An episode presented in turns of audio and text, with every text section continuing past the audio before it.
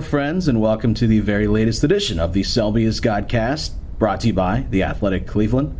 I'm TJ Zuppe, and he is Zack Meisel. And Zack, we have finally found a place that is going to be completely quiet, bothered by nobody here at the ballpark. We have been assured that the door is locked and nobody is coming in. How long do you think that guarantee lasts? Good question. I, I mean, this. It looks like this room has not been touched in 30 years. All right, so to set the scene, we are in one of the the back rooms at Progressive Field, back behind the the press box, where they keep all the media guides. How many media? How many different media guides are in here right now? It looks like there's at least like 10 to 15 of every team. Right? I would like to go on an adventure. Behind you in that uh, in that shelving unit, I see 2011 Baltimore Orioles. I see 2013 Seattle Mariners. Uh, there's a 2015 Mets guide behind you. There's some really fun stuff in here. Although the one thing that was brought to me a couple of years ago and gifted to me was a 2004 Indians media guide. And That was that was pretty high up. Who was on the cover? Uh, it might have been like Matt Lawton. Jody Gerut and Matt Lawton and Ben Broussard. It was a collector's item, something to keep forever, cherished. Uh, all right, keep talking because I'm under the weather, so I don't have a voice. Well, you mean you went after it pretty hard at the listener or the uh, the subscriber party? We had so many people there buying you drinks after listening to the podcast, so you got pretty pretty messed up, man. So I can understand why the the sinuses and the sickness have taken over. Well, I've been taking Nyquil and other things all week, and so I asked the bartender there. I said, "All right, like Bud Shaw, the uh, longtime renowned columnist uh, of Cleveland, was peer pressuring me into getting a drink. So I asked the bartender. I said."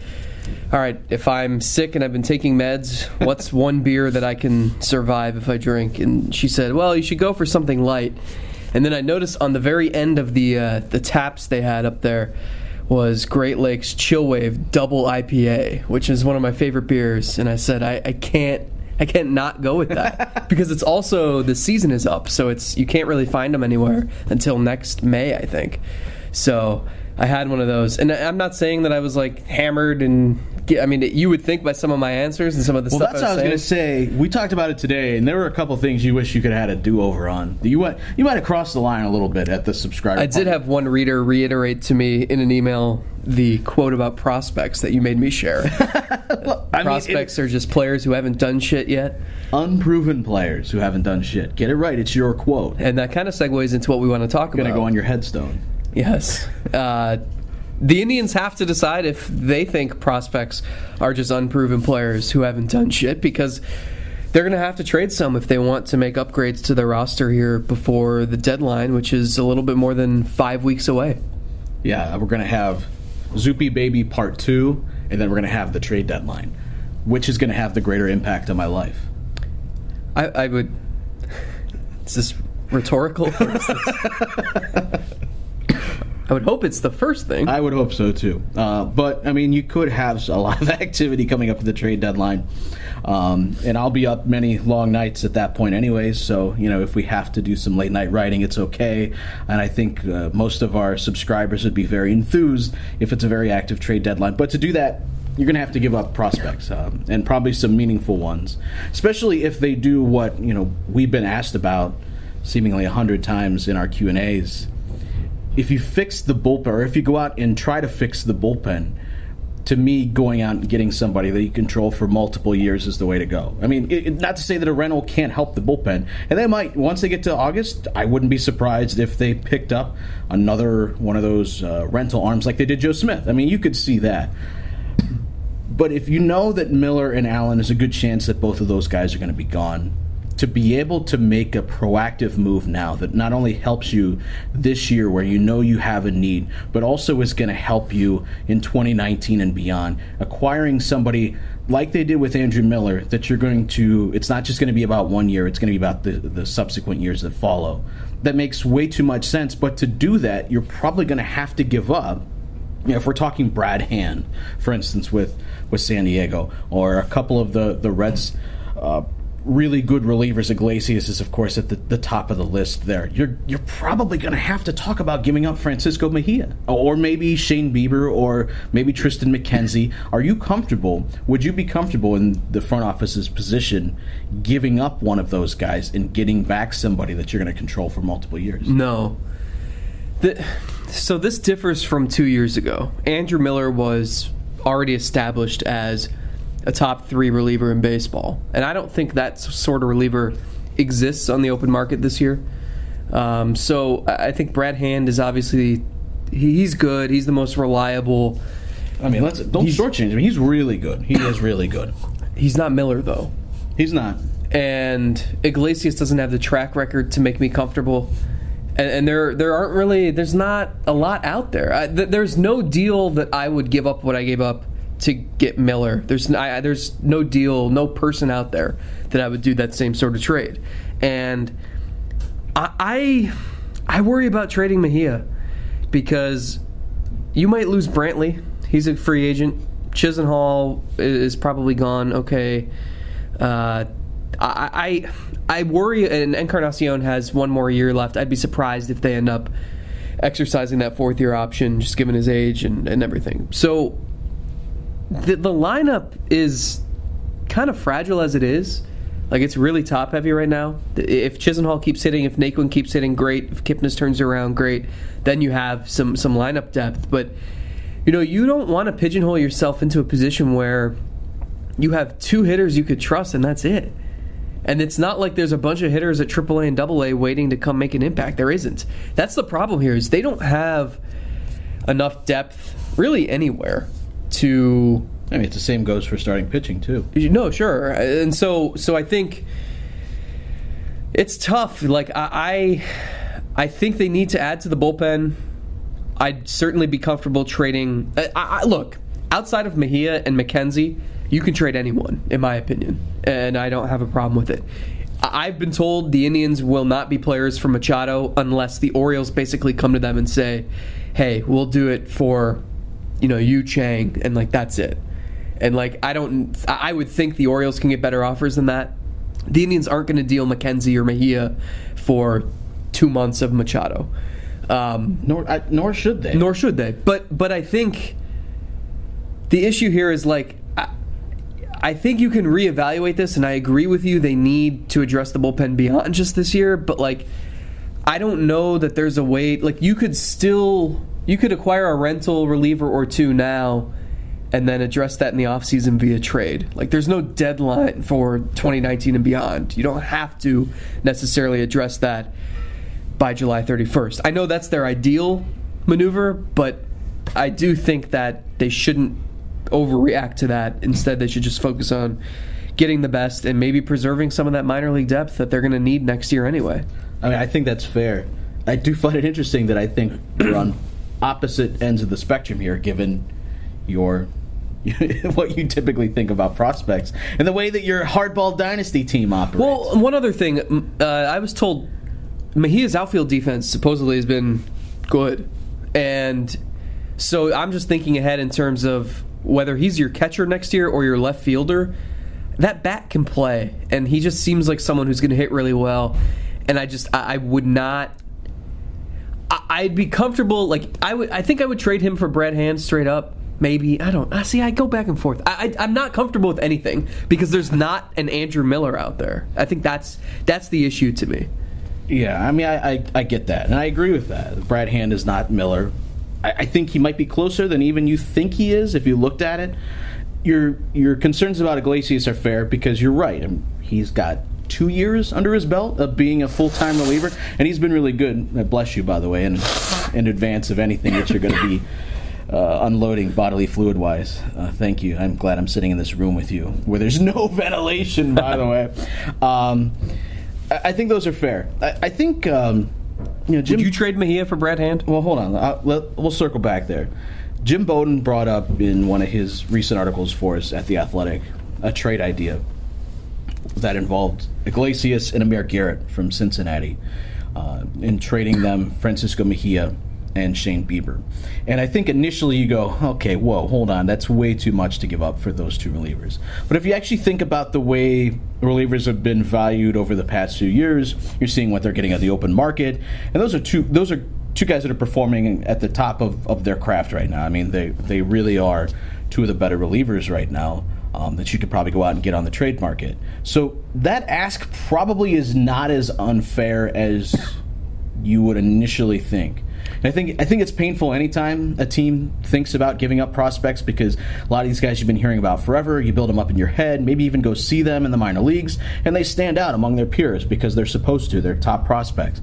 Um, I, I, do think that that actually is not that unfair of a trade ask. No, but I, I worry about relievers being more volatile.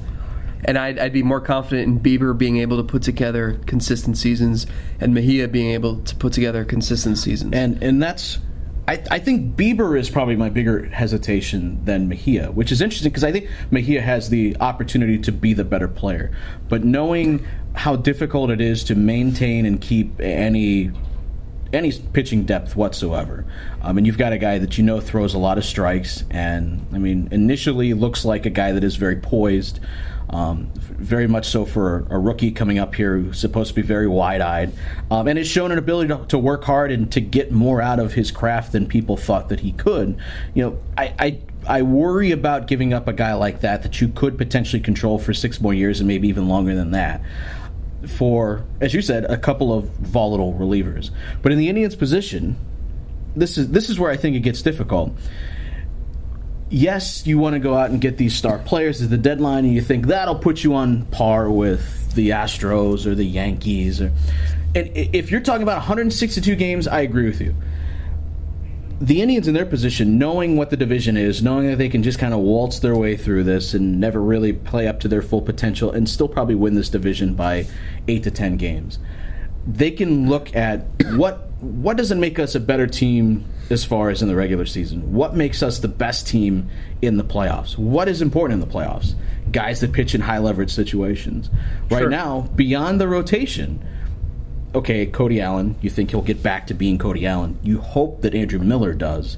And beyond that, are you hoping that Neil Ramirez and Oliver Perez are that? I mean, they've been great in their past yeah, five, I mean, six I, outings. I wouldn't feel comfortable with them. I think that's dangerous. seventh inning of a playoff. Right. I think that's dangerous to just expect that they're going to be that. And if they are that, fantastic, great. You've you've found something that no one else expected to be there. It's like finding a twenty dollar bill in your pocket as you're going to your does anybody even have money in their pocket anymore? Like it's all card. Right? someone asked me on Twitter the other day how much cash I had in my pocket, and I actually answered him. and then someone else pointed out, Zack, I think he's trying to rob you. Yeah, I'm surprised you didn't get mugged on the way out to your car later on. They found out you were on a writer's salary, so they backed off. Right.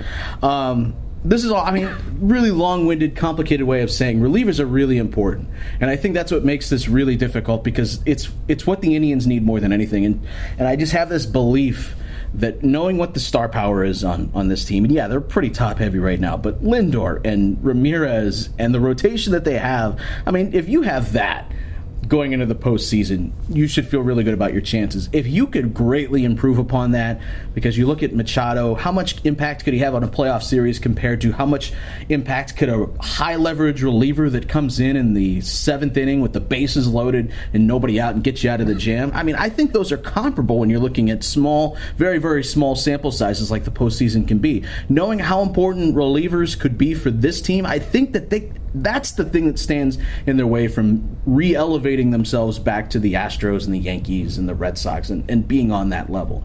If they can go out and get relievers like that, I, I, I, I don't know how you don't think that they have as good a shot as anybody else in the American League. Well, let me pose this to you, since you have conveniently sidestepped explicitly saying whether you would trade Mejia for hand or Can Mejia I think and about Bieber it a little bit longer. Uh, I just want to sip my coffee and let's let's it. fast forward to the division series. Let's say it's Indians at Astros first round. I think the Indians would do the same thing they did last year, where you would have Bauer game one, Kluber game two, Carrasco game three, Bauer on short rest game four. Well, hold on. Don't, Kluber I mean, in game five Carrasco on regular is rest. better on the road, so wouldn't you want him earlier in the series? Uh, I don't know. But my point is, division series, you probably only use three starting pitchers. Yeah, true. So would you move Clevinger to the bullpen, and then wouldn't that solve something? And then you get to if you get to the seven game series, you have four starters, but there are off days, so you could use one of those starters in the bullpen for games one and maybe game two. I mean, there there are ways around this where you can minimize a weakness. And I'm not saying the Indians don't need to address their bullpen. They absolutely do. I've written a hundred times they need to, but I don't think you need to necessarily completely overpay and mortgage the farm to acquire a reliever. I, I, I the the trade that Jim Bowden put out there was intriguing. Uh, like you, I worry about Shane Bieber because what are you going to have in your rotation? I, Danny Salazar, like I would if, you asked me, will he ever make a start for the Indians again? I might say no to that because I kind of think he's in the bullpen next year if he's healthy. Who even knows? Uh, so, like Bieber could be the fifth starter the rest of the year. He could be in their rotation from now until he retires. I mean, it's it's entirely possible. Like he is here. It's not like one of these guys who's going to go back and forth and just be right, filler. It's not unnamed, unseen prospect that you've heard yeah. something about. And behind him, there's not much else. I think we've I think we know what Adam Plutko is, and I think Josh Tomlin is. I think his days are over here. So. I, I agree with you. Like Mejia for the two guys, maybe or Mejia right. in a lesser part, maybe. Would you, but I don't think I would that's do Mejia. What, that's what make that makes me circle back to it. Mejia plus Nolan Jones. That's the first guy that comes to mind. He's good too, though. You've got to give up something if you're going to get anybody back that's controllable.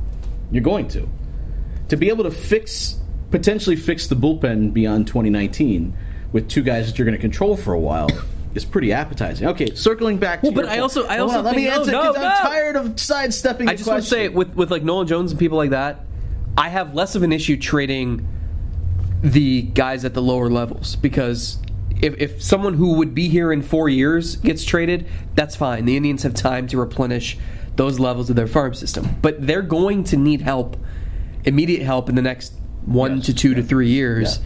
And that's where I would I'd be a little nervous. Okay, Mejia for Brad Hand? Was that your question? Yeah. Straight up, Mejia Straight for Brad up. Hand. And I mean, the Padres might want more. We don't. We don't know. Preller is crazy. Mejia, the the only thing that if if you're talking about Mejia being a catcher, being off, off offensively what you think he can be as a catcher, the answer is absolutely not, because the advantage that he creates as a catcher, as a guy that's that much better than everybody else. I mean, look, Yan Gomes is having a really good season compared to other catchers in baseball right now. Is is overall Yan Gomes having a tremendous season if you compared him to other just all offensive players? Eh, he's a little bit above average. But you're seeing catchers right now there's not a lot of really good offensive catchers. There's a few of them, and if you get your hands on one, you want to hold on to him. So if you're talking about Mejia and his development and him being a catcher, then it's really difficult to give him up. If you are really thinking about moving him to a corner outfield or first base or third base, wherever he ends up, the advantage that he creates is is less than than if he's a, a catcher because the, sure. the offense at those positions, um, you know, the average is not that. You know, it's it's not that big of a disparity. Keep in mind, he'll be making the minimum for the next few years, so right. there's there's an advantage there. I mean, he I couldn't you see him next year splitting time with Gomes behind the plate, letting him get acclimated, maybe to to two of the pitchers on staff, two of the yeah. starting pitchers, yeah. and then also playing left field on days where he's not catching. I mean, there there's certainly a path for him to be pretty valuable as soon as next I, year. I agree. There's a but there's so much to consider. All right, it's on the table. Brad Hand for Francisco Mejia. Accept or reject. Five, four, three, two, accept. one. Do it now. Do it now. I, I said accept. Wow, you're gonna regret that. Probably will, and I think that's pretty much the case with all these trades. I mean, at some point, there's a good chance that Justus Sheffield someday is just shoving it up everybody's butt, and you're going to say, "Crap! I wish he was in the rotation." I mean, if these trades go, what's crazy though, if you really believe these prospects are what you think they're going to be, uh, you're always going to look back and say, "God, yeah. I wish he." Even with the Andrew Miller trade, I know the but like Clint Frazier has done nothing. No, no, and that's sort of my point. how often do these do these prospects truly live up to? Well, that's John Hart, because Brian Giles and Richie Sexson and Sean Casey and those guys all became pretty good. They did, and they also didn't trade some of those guys for Pedro Martinez, who really True. could have put them over the top for a World Series championship. I mean, the point is, it's going to be painful, and you're, no matter what trade you make, if these guys their career paths go the way you think they are, aren't you going to regret it regardless? I mean, you're going to regret it. You're, at some point, you're going to say, "Wow, I wish that guy was was still on my team." So you go out and you get a guy that you think helps limit that pain right now. And I, Brad Hand, putting Brad Hand in this bullpen, and if you get Miller back pitching like Andrew Miller, and you've got three dominant arms to go along with whatever Ramirez and Perez end up becoming, I mean that's that's as good of a bullpen as you. Can. Am I crazy for thinking that I would feel much more comfortable with that if I knew I could re-sign Michael Brantley for two years? Okay, that's fair. I mean, none of this is in a vacuum. You have an idea of that. But I also I also worry like behind Gomes. I mean, Roberto Perez is for a backup catcher. Okay, whatever. Eric Haas. Yeah, but he's not like a long-term starter. Eric Haas, man. And there's just not much else. Logan Ice is he a catcher? Logan Ice, good framer. Okay. I mean, your, your point. I mean, The the Reds thing is tantalizing because that's two young pitchers who both have starters experience, who are under control for a yes, while. Yes. But that's a lot to give up. And uh, again, like, who's to say that Iglesias doesn't just have like a 470 ERA next year? And Garrett, like Garrett has, this is his first time he's ever done it like this. Yeah. So it that's ah, this sucks. It's is it easier uh, to pull off an HBD trade and not feel just thinking that. awful about it? I don't know. Remember back when you had prospects? It was a long time ago. Well, How did you feel about giving? I them? mean, I'm in my seventh ALCS in the last ten seasons, so I think what I'm doing is working. yeah. I think back to that Vincenzo Sheldon trade that I made though with Toronto. I might get to face him in the World Series. That, that one that felt good at the time. Didn't help me win a championship, and now he's one of the best pitchers in our world. So Yeah. This, it's it's you know it's.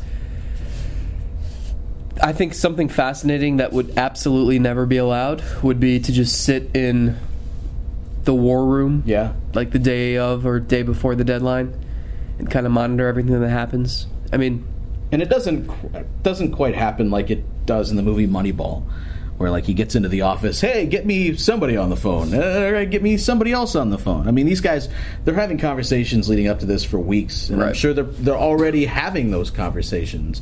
Uh, it might be very initial conversations. It might be just informing teams, you know, who they might be interested in, and at least putting it the thought in the back of their head that hey, we like this guy, and when you get to a point that you're ready to move him, we are very interested. two two quick things though. But one, no one ever signed Trevor Trevor Rosenthal, did they? The Cardinals reliever, who was out for the year with Tommy John, I believe. I thought someone was going to take a flyer on him, sign him to a two-year contract that's backloaded, and just let him sit out the year in rehab and then come back next year. I thought the Indians might have been interested in that, knowing Miller and Currently Allen a are free agent. yeah, Right. knowing Miller and Allen are, are likely out the door. Uh, kind of like the Twins signed Michael Pineda. He's Yeah. out for probably the whole season, and then he'll be back next year. But I thought that would have been an interesting move, just to at least give them something they can maybe hope for next year. The other thing is, like, here's one strategy, and and again, every time we've talked to Antonetti, Chernoff, anyone, their their first target is someone signed for multiple years mm-hmm.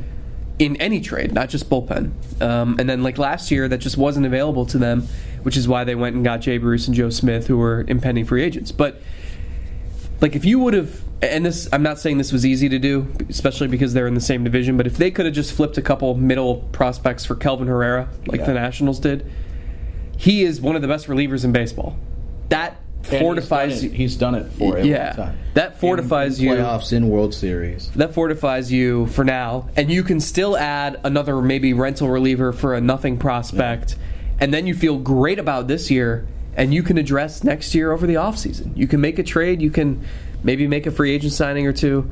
Uh, I think that would have been a way to go to, about it. I, I don't think you want to just add like two veteran meh relievers. Like I think you either need to go for the top rental, Yeah. or you need to go for someone signed multiple years. I do not understand the do not trade within the division thing.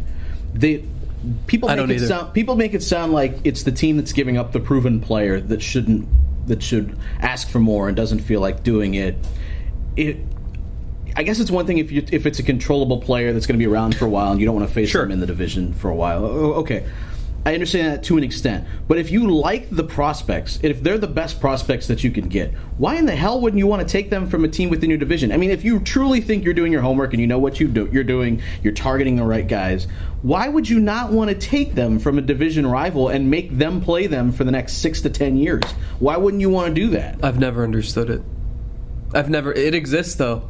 I- I, can understand. Like, I've never from the Indians' it. perspective, I could say I can understand where they would say we don't want to give up these guys to you in the division because we're going to have to face them. And I understand that from their perspective, but people talk about it from the other team's perspective. Like the Royals wouldn't want to deal Herrera to the Indians because they're in the division. What the hell do they care? They're going to see him for two months when they're a bullshit team and they're not accomplishing anything. They should like that because they probably want to better their draft s- s- standing. You you would think. I, I don't I do not understand that. I, I don't get that. I think it's I think that's more overblown by us and the media than it is probably within the teams. But if the teams are, are are really holding themselves back and passing on better prospects because they don't want to trade somebody within the division I think they're being foolish. Yeah, I agree. I don't know. so we haven't answered anything and I think this proves the point that this is really friggin' hard like this is this is probably some of the most difficult stuff that any free, uh, front office can do leading up to the deadline deciding whether or not your team is worth it these these guys that you've cultivated and brought in and put all this time and effort into do you really want to give them up i mean I, I don't i really don't envy being in their position trying to make those decisions and figuring out would you want to give up uh, Francisco Mejia, who all you've talked about for the past two years is going to be an impact guy for you for many years? Jose Ramirez said he's the best hitter on the roster. This is true. It's tough. I mean, it's it's. First of all, I do envy them because imagine that being your job. This is our job. Our job is to talk about the job that they do, but yeah, I don't. How know. would you I handle mean, the criticism? Probably not well. Like imagine you you pulling off the trades that you pull off in Hardball Dynasty, and then just your fans coming after you. Well, I mean, I would have burner accounts like crazy. I don't That's know how more people don't. Uh, th- no, I, I see. I don't want to end this podcast because I feel like we need to come to a resolution. Okay, I I obviously this is a case by case basis, but I lean more toward giving up the prospects for controllable guys. Are you the other end of the spectrum? I don't know. I, like take Yu Chang and You're really doing a terrific sell job. take Greg Allen. Take anybody but like anyone but Mejia McKenzie. I think. And Shane Bieber? Well, I would trade Bieber. Like I trade Bieber for Hand. I trade Bieber, Chang, and whoever for Hand. But I wouldn't. I wouldn't trade Bieber and Mejia for two relievers. There's not enough rotation depth, and I'm not sure there's enough I feel depth. like we could have the same conversation next week and we could both flip and change our minds. Yeah. There also, between now and then, will probably be more players available. We focus so much on the few teams that we know are out of it, like San Diego and Baltimore and Cincinnati Yeah. and Kansas City. And and some more teams will probably drop out of it before then, and, and new players will be available that we hadn't even thought of. All right, so I'm hearing doors slamming, and I think people are trying to come in this. What about Jacob right now. DeGrom? Jacob DeGrom. Bieber sure. and Mejia from DeGrom? Yeah, they'll do that. I think. Not. All right, give me the random Indian of the day, and give me the backstory behind it. This is a submission from a uh, loyal athletic reader from our awesome event the other night at Great Lakes Brewery. You know, I had my uh, rehearsal dinner in that. I did not uh, know that. I in that party that, room? Actually, you said that. I did not know that before. Uh, great spot. Love Great Lakes. Uh, so this was someone stopped me and suggested this player who played for the Indians from 1998 to 2002. 98 to 2002. Okay. This is a position player. Okay. Uh, he was involved in the historic comeback against the Mariners on August 5th, 2001, when the Indians won 15 to 14 after trailing 14 to 2. Is it Jolbert Cabrera? Jesus Christ, you're good. I mean, you said he was part of the comeback. It- So was Kenny Lofton and Eddie he didn't Taubensee play for the and Indians John from Rocker. 98 to 2002. It was so easy.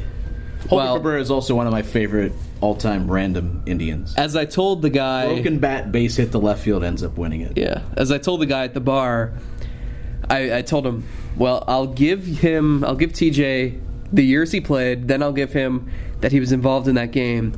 And if he doesn't get it by that, he'll definitely get it by the third clue, which was going to be that he was carjacked and shot in the ass. Do you remember that? Uh, I had forgotten about that. Yeah. Thankfully, he made a healthy recovery. Wow. Well, if there's one way to end it, I certainly want to end it on that. If you'd like to subscribe to the podcast and not get shot in the ass, you can do so at many different places. Zack always highlights them every single week, but I do want to say, in addition to Apple Podcasts and Anchor and the 700 other places that are just so random, Castbox and Podbean and where else? Stitcher? We're now on Stitcher. I actually downloaded the Stitcher app because there was a podcast I wanted to listen to about. Remember when I was. I spent an entire, like, four innings last week reading about the disappearance of that guy Oh my at gosh. the Ohio State bar. Uh, yeah. There's a four four part, two part, multi part podcast about it, but it's only on Stitcher. Wow.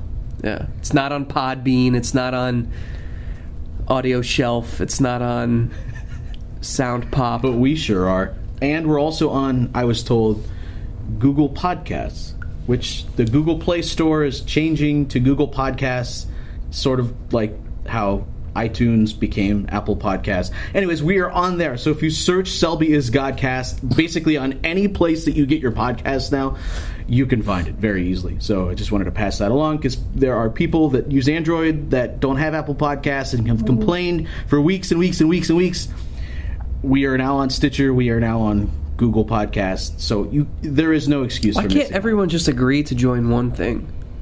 Why do we have to have 57 different platforms?